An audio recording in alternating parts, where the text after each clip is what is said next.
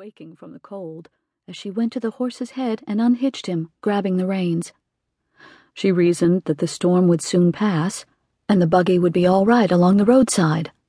She pulled, and Ruler lifted his head to roll a baleful eye at her before finally beginning to move forward. It seemed miles to the barn, though it was only several hundred feet. Trudging in the freezing rain in her best shoes and long dark dress, which were meant for socializing and not warmth, made the walk almost unbearable. Finally, she pressed her hands against the closed door of the barn, taking deep, panting breaths and searching for the latch with numb fingers.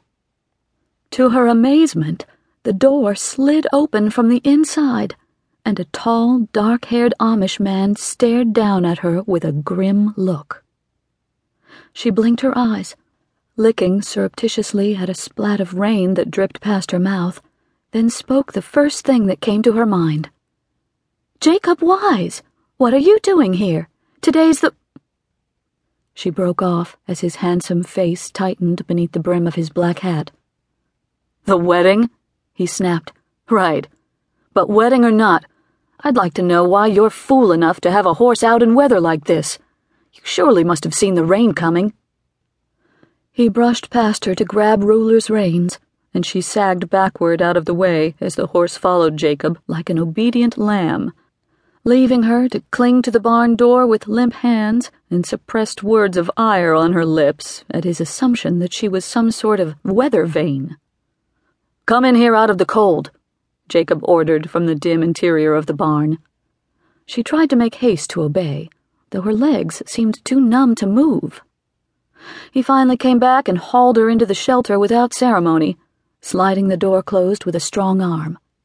He sat her down on a bale of hay and returned to Ruler, where he ran caressing hands over the animal's back with a dry rag and made soft, soothing sounds in his throat.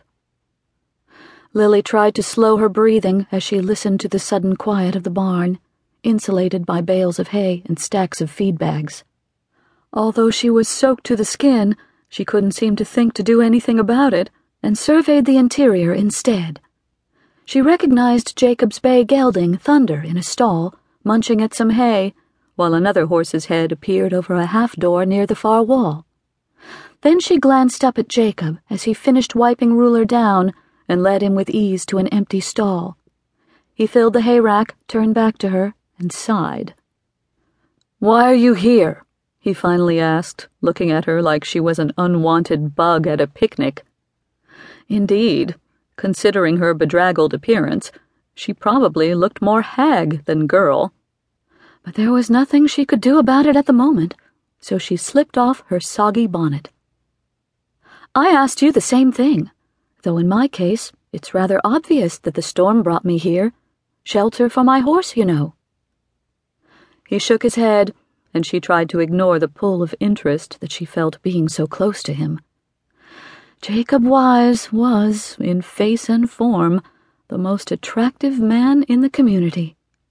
She'd thought so ever since they'd been in school together, and she'd watched him tend to a stray and starving dog that some other boys were trying to drive away. Jacob had stared the boys down one by one, then went to lift the animal into his strong arms never knowing he was also stealing Lilly's impressionable young heart at the same time. But now at twenty four, Jacob's tall, muscular form, rich hazel eyes, and dark chestnut hair with lighter streaks from the sun were all the more appealing. Still, he'd never spoken more than a few words of any consequence to her in all the time she'd known him. In the community where everyone knew everything about everyone else, it had been well understood for years that Jacob Wyse only had eyes for the beautiful Sarah King, and every other girl was just part of the mountainous landscape. But today, Sarah King was getting married to another man. Lilly snapped her attention back to him when she realized he'd been speaking. What? What? She shivered trying to subdue the urge to let her teeth chatter. I said for the third time that you're soaked. Go back into one of the stalls and take off as much as your decency will allow. I'll find you a stable blanket.